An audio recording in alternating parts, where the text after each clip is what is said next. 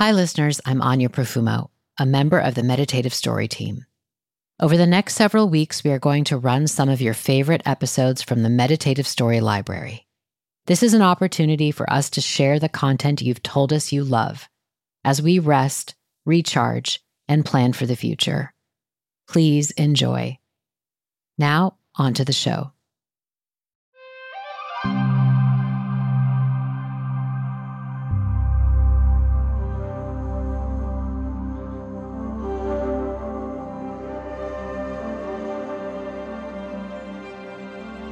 I'm discovering the real magic to this game is creating an immersive environment and then relinquishing control. Letting my friends build new things on top of what I've created.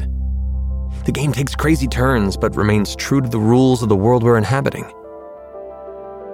My friends roam the reality I've made for them, and I relish their journey.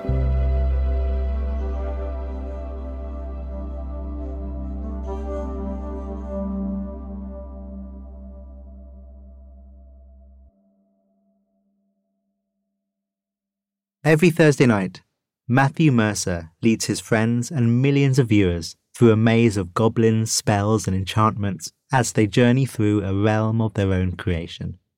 Matthew is co-founder and guide of Critical Role, one of the most beloved role-playing games channels on the internet. Matthew and his friends are amongst the best voice actors in the world. The eager audience is moved to laughter, tears, and gets to experience the camaraderie of like-minded friends having the time of their lives. As a big fan of video games and role-playing games myself, I'm so appreciative of Matthew's influence on the scene. In today's Meditative Story, Matthew shares the origin of his love for role-playing games and what they opened up in him, and he explores the magic that ripples out when we risk sharing our passions with others. Get ready to roll as we enter the world of a true master. In this series, we combine immersive first-person stories, breathtaking music, and mindfulness prompts so that we may see our lives reflected back to us in other people's stories, and that can lead to improvements in our own inner lives. From Wait What, this is Meditative Story. I'm Rohan, and I'll be your guide.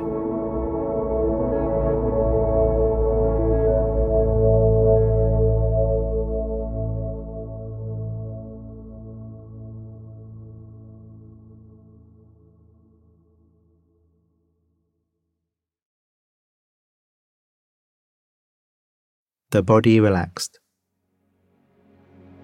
The body breathing. Your senses open. Your mind open. Meeting the world.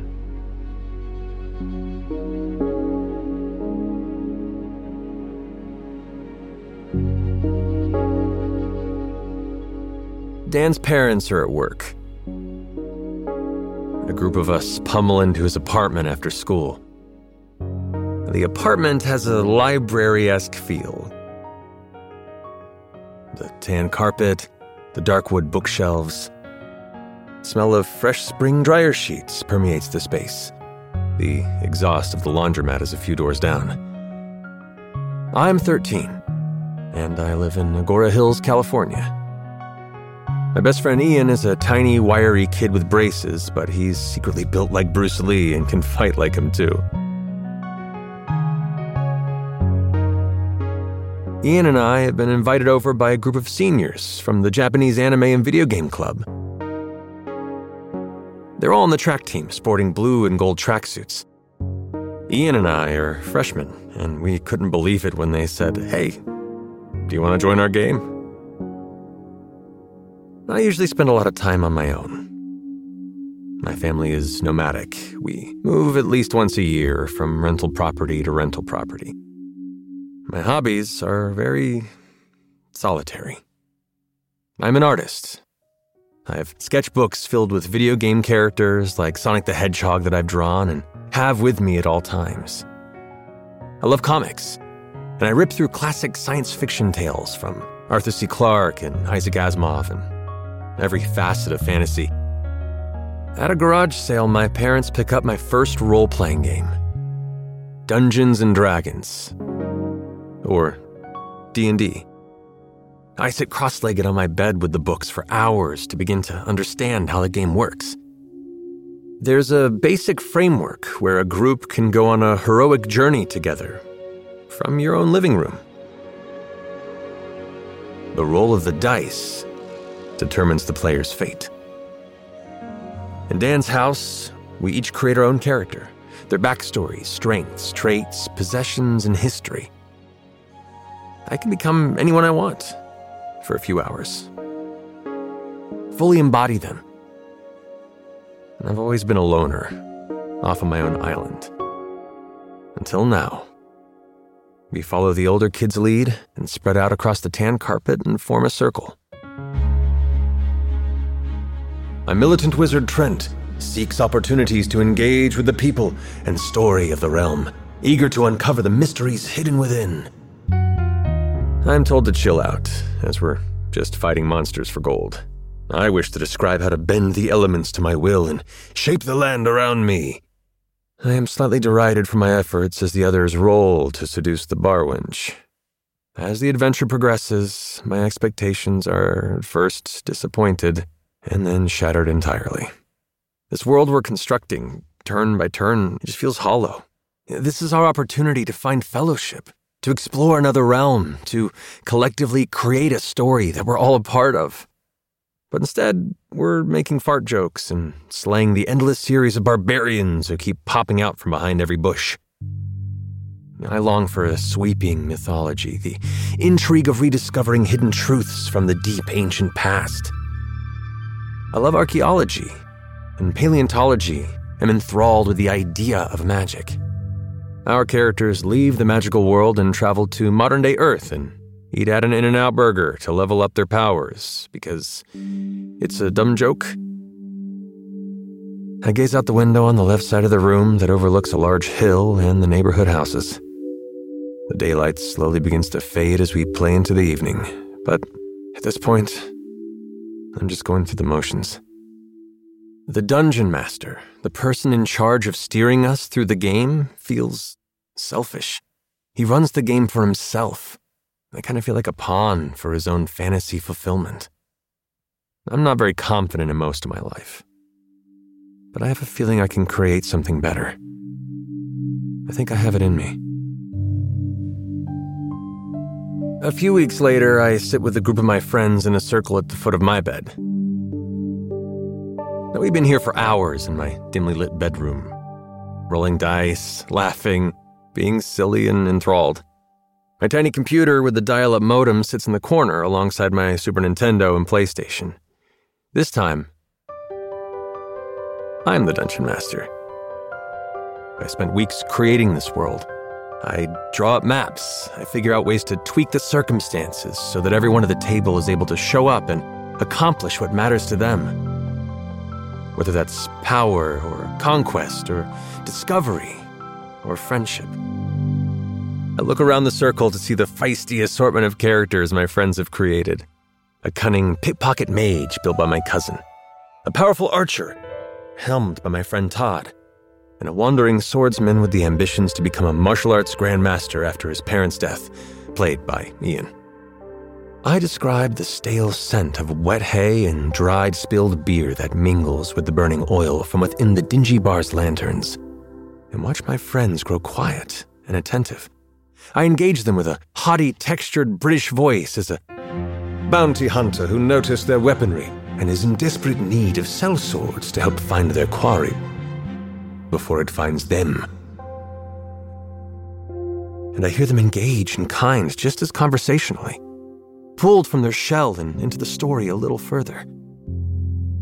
I pay attention to every detail, not just the heroes and the villains, but the people who are just trying to survive amongst it all. The common folk of the village. The people that are trying to keep the tavern clean. The people that are trying to make sure the horses have horseshoes that don't hurt them. I'm discovering the real magic to this game is creating an immersive environment and then relinquishing control. I'm letting my friends build new things on top of what I've created. The game takes crazy turns, but remains true to the rules of the world we're inhabiting. My friends roam the reality I've made for them, and I relish their journey. We're a posse. Something I've never had before. I've had friends here and there, but this sense of unity and camaraderie is entirely new. Outside this room, we're all awkward kids who don't go to parties or play on the football team. We so don't fit in that we don't even try. It fuels my intense criticism of myself and my embarrassment about my occasional stutter or scout medication. But in this room, we find comfort in just doing our own thing. We don't feel different or cast out. Through our adventures, I learn it's okay not to strive for the expectations that have been socially pressed upon us forever. We love the same things, things that make us happy. We're all just excited to be here. Ian rolls a 20-sided dice and it lands on the number 20, a perfect critical roll. Everyone jumps and screams in a communal cheer. Our campaign continues well after sundown, long into the night.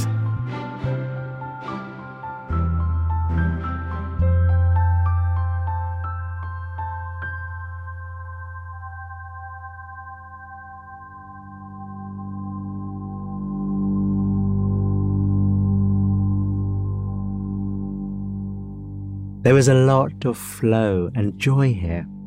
Matt and his friends so comfortable with each other, on great adventures, and now a perfect role.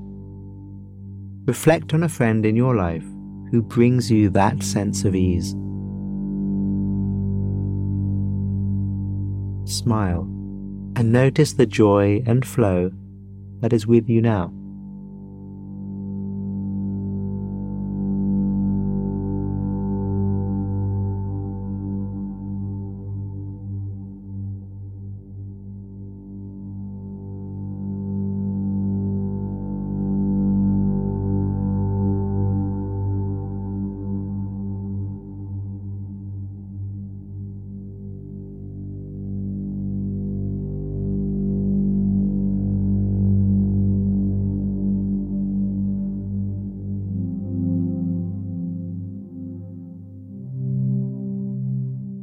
With each game I construct, I'm advancing just as much as my friends' characters are.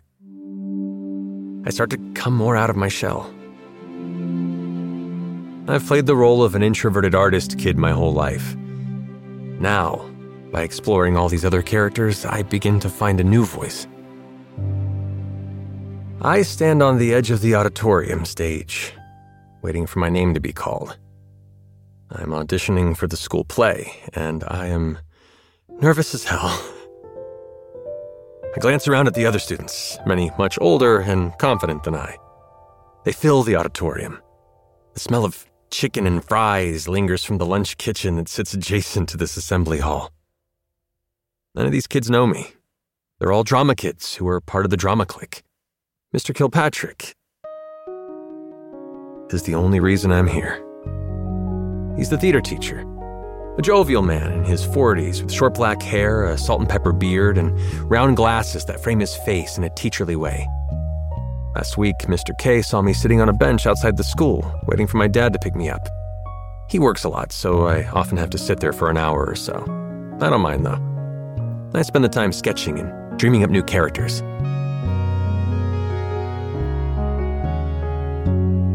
"What are you drawing, Matt?" I've never had an adult ask me about it. I cautiously begin telling him about the sketches in my book. I show him the sallow, untrusting expression of Syriac Glimmel, a dark noble with dark aspirations who has been taunting my players. I proudly show an in-progress sketch of a terrifying bestial demon I call the Evervor, the numerous spikes that protruded from its thick, oily mane, but one of its predatory capabilities. He seems into it. He's the first adult outside my parents who tells me the stuff I'm drawing is cool, so I start telling him everything. And he sees something in me. By the end of our conversation, he's convinced me to try out for the school's production of Arthur Miller's The Crucible. Just like in D&D, I have to put myself into the shoes of the characters and imagine how they'd react to the turmoil and chaos happening all around them. On stage, I'm reading for the part of Reverend Hale. I stand in my baggy jeans and my long-collared shirt. I like him because he's genuinely one of the good hearts in this story. He's trying to do his best, yet still failing. I feel that vibe pretty strongly. When it comes time to read, I take in a deep breath. I've spent a lot of my life not taking risks, not placing myself in danger of discomfort or embarrassment. But right now, I want to take the leap. I might make a fool of myself. I might get the part. Or both. Stepping forward here in this world, not surrounded by my friends, becomes an alluring challenge. 3 days later, I walk up to the sheet posted on Mr. K's door before class. The thrill of the audition is gone. Now I'm just scared. I look up, begin scanning the list, and immediately see that I've landed the part. I'm playing Reverend Hale as a sophomore. Going to rehearsals, I start to feel a similar rush as leading a D&D campaign in my bedroom. I feel free. I feel alive. My brain takes a break from the self-criticism and lets me just be someone else for a little while. I'm not looking inward when I'm wearing a costume. I'm not judging myself when I'm reciting my lines or hanging out with the other kids in the play. Outside of this auditorium, we have a lot of different interests, but here we're in it together. We're enjoying something that we share, and that helps bridge the gaps between us. Discovering my love of D&D turns my friends into a posse. Discovering my love of theater connects me to a bunch of new people who share that passion. Doing something that I love and putting it out into the world is like putting up a beacon. It sends out a signal that only my people see. It helps us find each other in the darkness.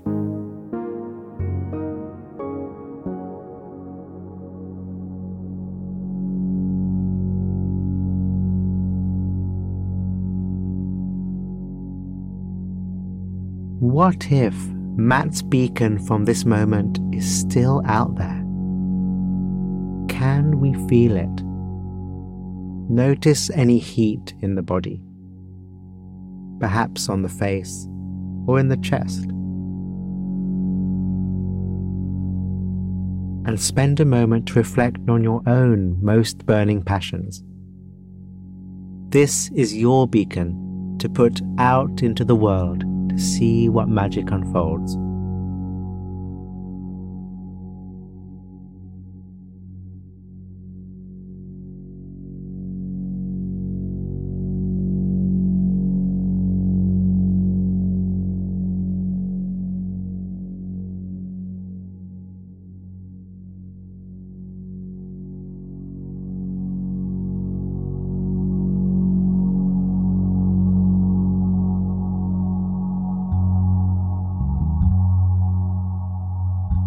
After high school, I get an apartment in LA.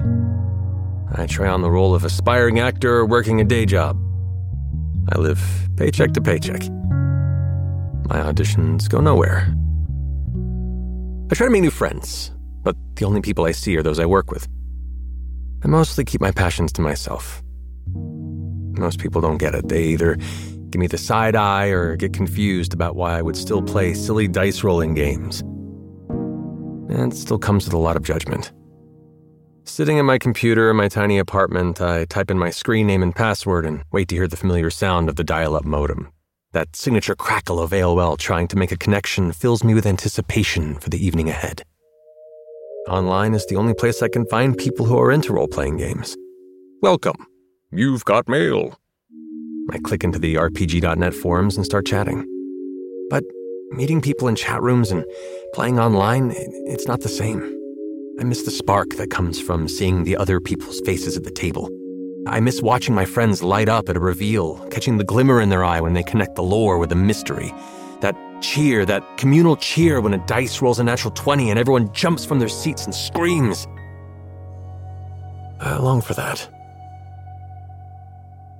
My MapQuest printouts lead me to a 100-year-old colonial-style house on the east side of Los Angeles. The place is completely run down in the best Addams Family way possible. It totally leans into the aesthetic of kids screaming and running away at Halloween. The home belongs to my new friends, Caddy and Jen. We met through a mutual friend, Taliesin.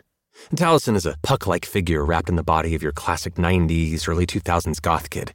He's a wonderfully charismatic, performative, open-hearted figure dressed in black and white stripes, dark leather coat, colored mohawk. He's also the nicest person in the whole world.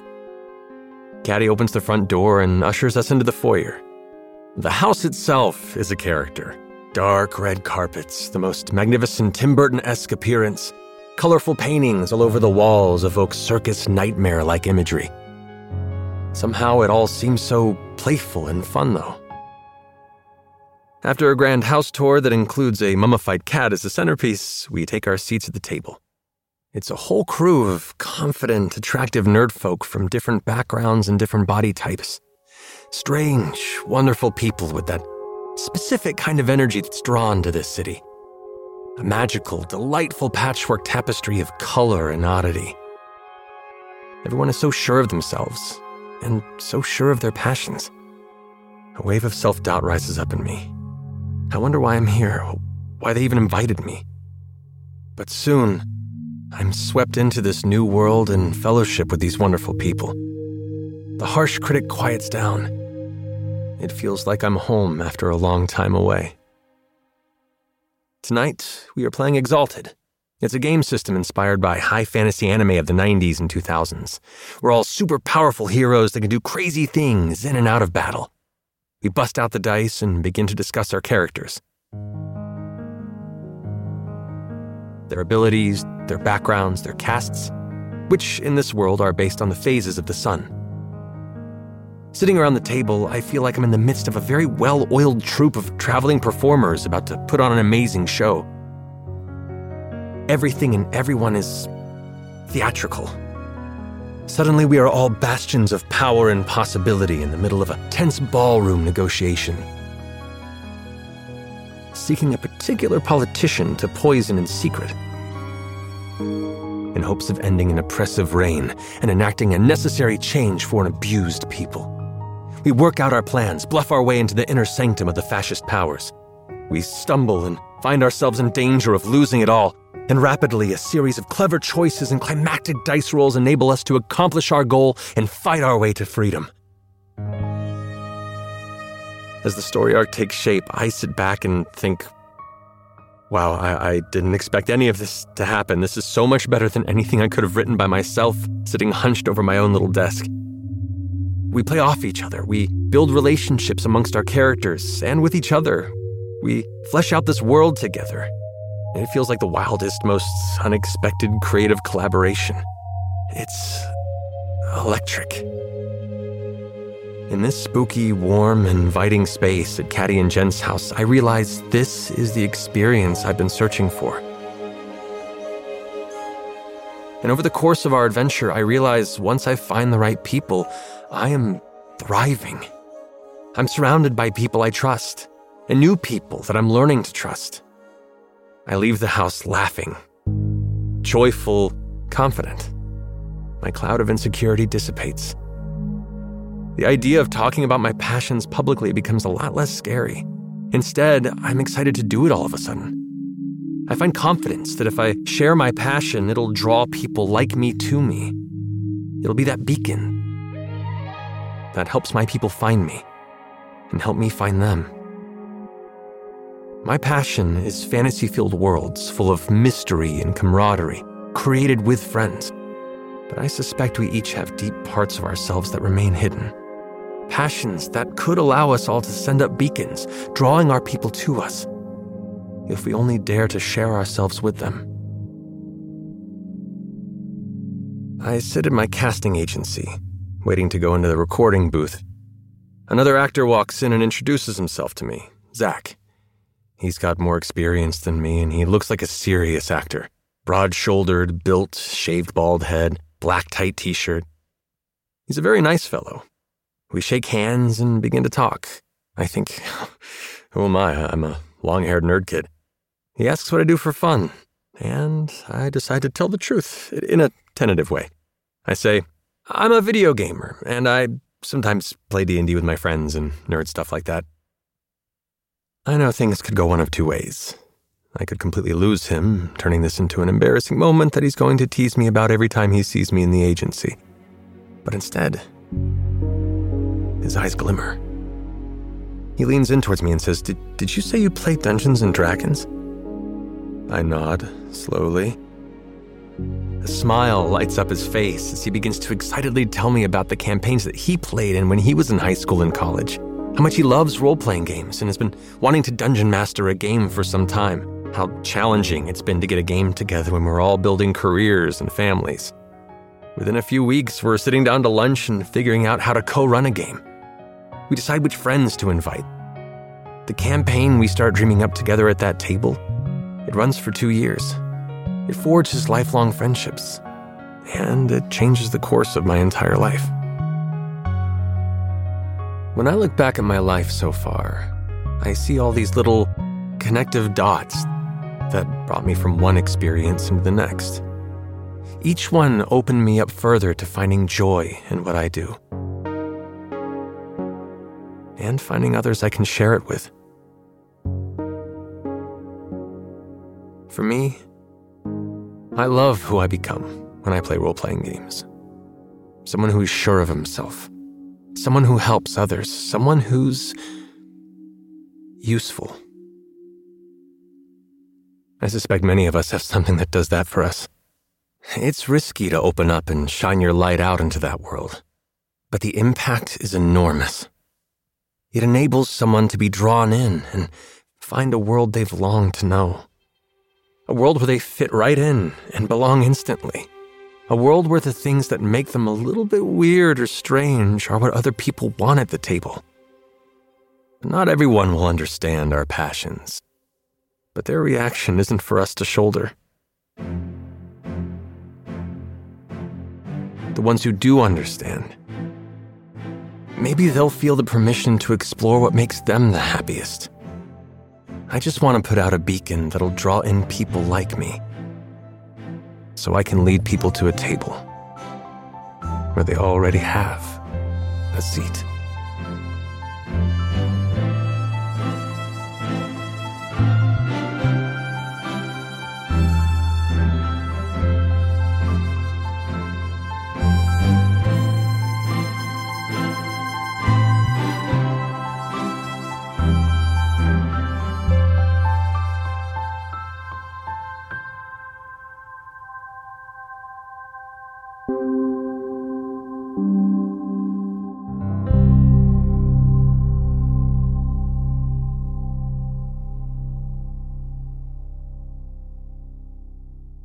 Matt, thank you. I loved that. Those people who are inextricably drawn to us when we allow ourselves to be seen are so vital.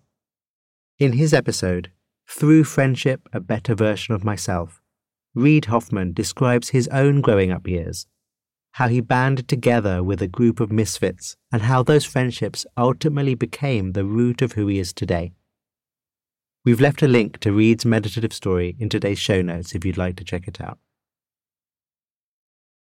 As a fan of so-called actual play videos and podcasts myself, I followed Matt's work for several years now, and he is a true master. If you're not familiar with Critical Role and other communities like it, they are incredible, and in recent times have become increasingly mainstream. It takes a remarkable set of skills to be able to craft worlds that then become the platforms for others to play upon. And to do it with a quality that attracts millions of devoted fans. So, what does a D&D meditation look like? That is what's on my mind. That is my inquiry, as I start to think what platform I might craft for our closing practice together. And what I think we'll do is 3 mini practices inspired by how the role-playing games that Matt knows so well work. And as ever, you are very welcome to soften the face. Let go of any tension in your shoulders or hands. Sigh if you need to sigh. Because sometimes we just need to sigh. To let go of that which has gone before, to make space for what is to come. To let it go out of the body.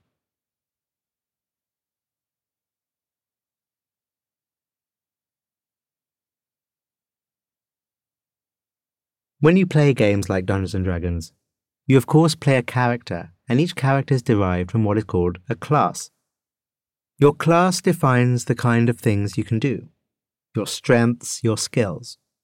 You know, examples of classes are rogue, wizard, sorcerer, fighter, ranger, cleric, druid, and bard. Some are magic users, some are more combat-oriented, others more dependent on guile and chicanery. Classic fantasy narrative stuff. You then build your character on top of it, bringing your own backstory, detail, style, personality, your own vibe. So, when you strip things back a little bit, what is your class?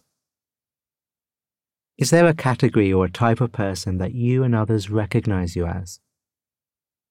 For me, I might say my class is busy dad or wannabe wizard.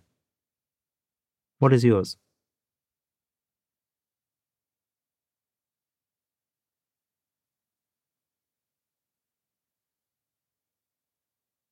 And as you sit, lie down, stand, move here, can you feel that class in your body-mind?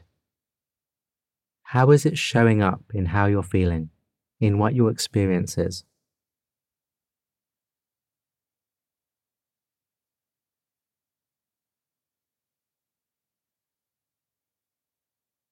And can you also notice aspects of your experience that are nothing to do with that class? Nothing to do with that definition of yourself. Bigger than that.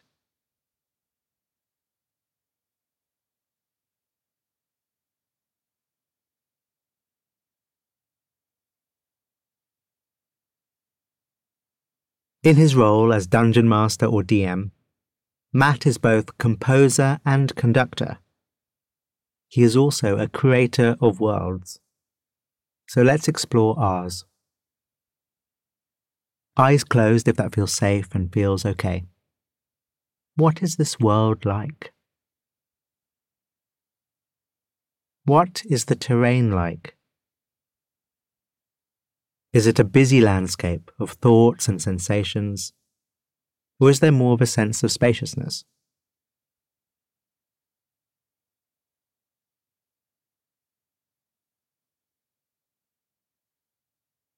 Scanning the body. Noting what is here in the mind. Is there a quest calling out? Any areas of experience standing out and inviting investigation? Maybe a tricky bit of tension, or a soft, warm feeling, or a persistent thought pattern or distraction. Turn to it and see where the adventure takes you.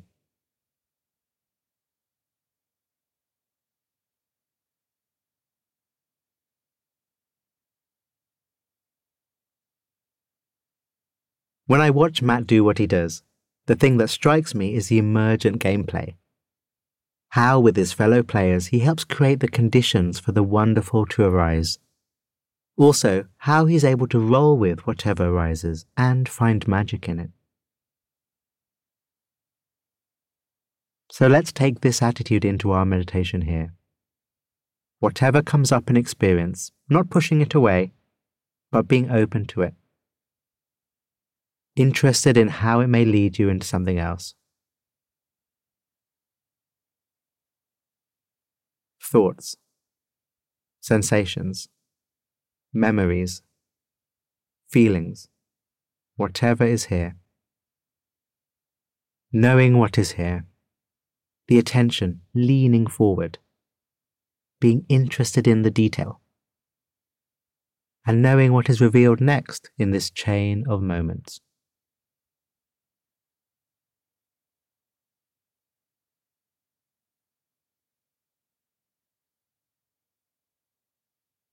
To close, I want us to come back to Matt's beautiful pointing out that in order to forge community, often we have to put out a beacon. And through its natural gravity and maybe a little bit of magic, it will draw people. It will draw people to a place where they already belong. So let's do that.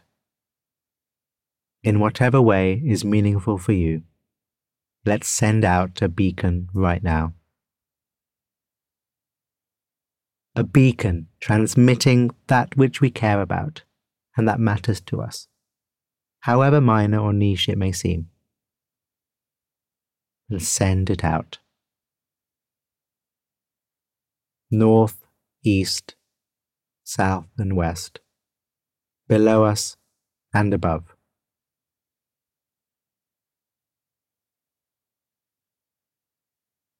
May all be well. May all be happy.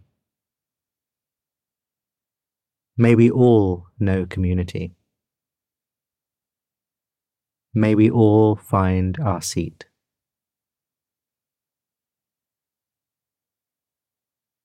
May we all play games together.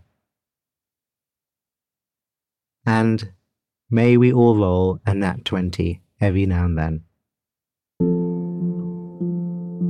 Thank you, Matt. And thank you. Play well.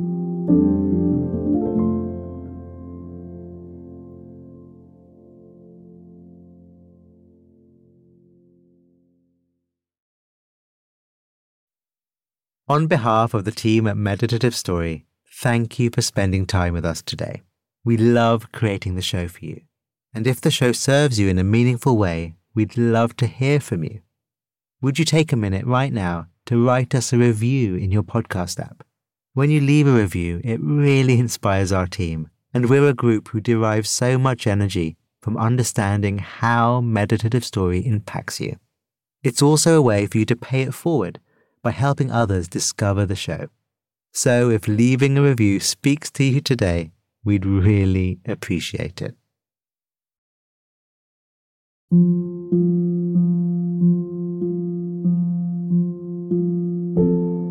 Meditative Story is a Wait What original. Our executive producers are Darren Triff and June Cohen. Jay Panjabi is our supervising producer. The series is produced by Dorothy Abrams. Original music and sound design by Ryan Holiday. Our scriptwriters are Peter Keckley, Florence Williams and Hannah Brentcher. Technical support from Robin Wise. Mixing and mastering by Brian Pugh. Special thanks to Emily McManus, Anna Pizzino, Sarah Tarter, Kelsey Capitano, Tim Cronin, Sami Oputa, Leah Serametis, Colin Howarth, Chineme Ezequena, Charlie Menezes, and Adam Heiner. And I'm Rohan Gunatilaka, creator of the Buddhify Meditation app and your host. Visit meditativestory.com to find the transcript for this episode.